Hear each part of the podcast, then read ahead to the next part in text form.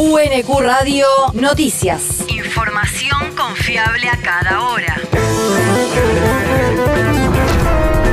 El clima. El Servicio Meteorológico Nacional indica que hoy se espera una máxima de 26 grados con cielo parcialmente nublado.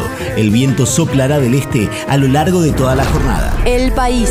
La inflación se desaceleró en noviembre. Según los datos publicados ayer por el Instituto Nacional de Estadísticas y Censos, el índice de precios al consumidor de ese mes se ubicó en el 4,9%, un sensible descenso respecto del 6,3% registrado en el mes anterior.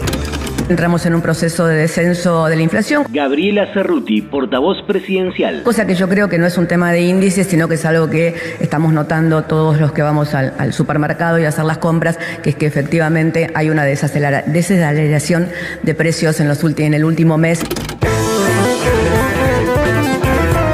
Discriminado por rubros por encima del promedio general estuvieron bebidas alcohólicas y tabaco, vivienda y servicios, equipamiento y mantenimiento del hogar, transporte y comunicaciones. Por debajo se ubicaron alimentos y bebidas con el 3,5% y salud con el 4%. La región. El bloque del Frente de Todos recibió a los municipales previo a la sesión por el presupuesto de la provincia.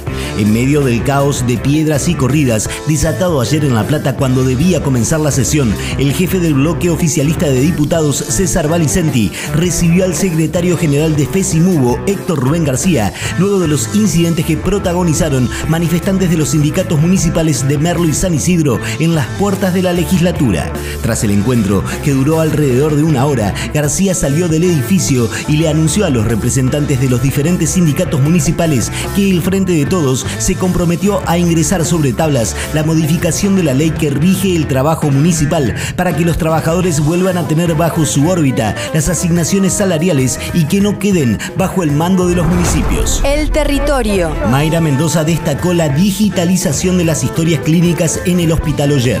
La intendenta de Quilmes supervisó la implementación de la historia clínica digital que reemplaza la de papel, supervisó el funcionamiento de las oficinas de administración y en uno de los consultorios médicos comprobó cómo se otorgan los turnos virtuales y cómo se cargan digitalmente los antecedentes.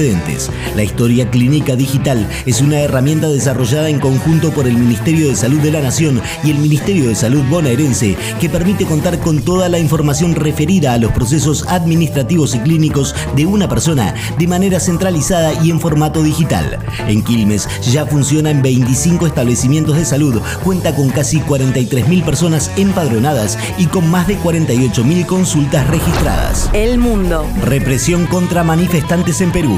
La policía peruana reprimió nuevamente ayer a los manifestantes que siguen movilizados en varias regiones del país para exigir el cierre del Congreso, el adelanto de elecciones, una asamblea constituyente y la libertad del expresidente Pedro Castillo.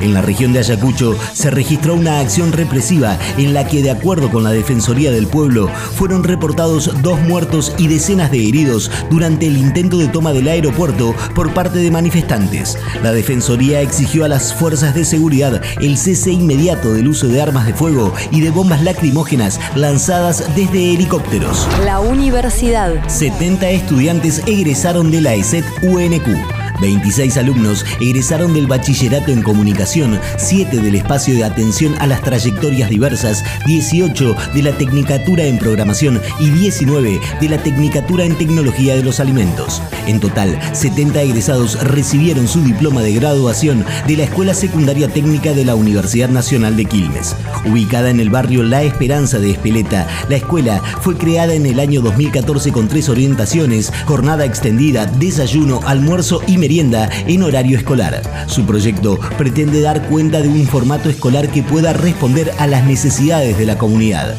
En este sentido, la estructura de la escuela no está enfocada solo en lo académico, sino también en lo socioeducativo en términos de favorecer los aprendizajes de los alumnos. Hoy, la ESET tiene cerca de 500 estudiantes. El deporte. Las Leonas vencieron a Gran Bretaña. El seleccionado argentino femenino de hockey ganó por 3 a 0 en su sexta presentación en la Pro League, que desarrolla su tercera ventana en el Polideportivo Provincial de Santiago del Estero. El triunfo de las Leonas les permitió posarse nuevamente en el primer escalón de las posiciones luego de ser alcanzadas anteanoche por las neerlandesas. UNQ Radio te mantiene informado. Información UNQ Radio, la radio pública.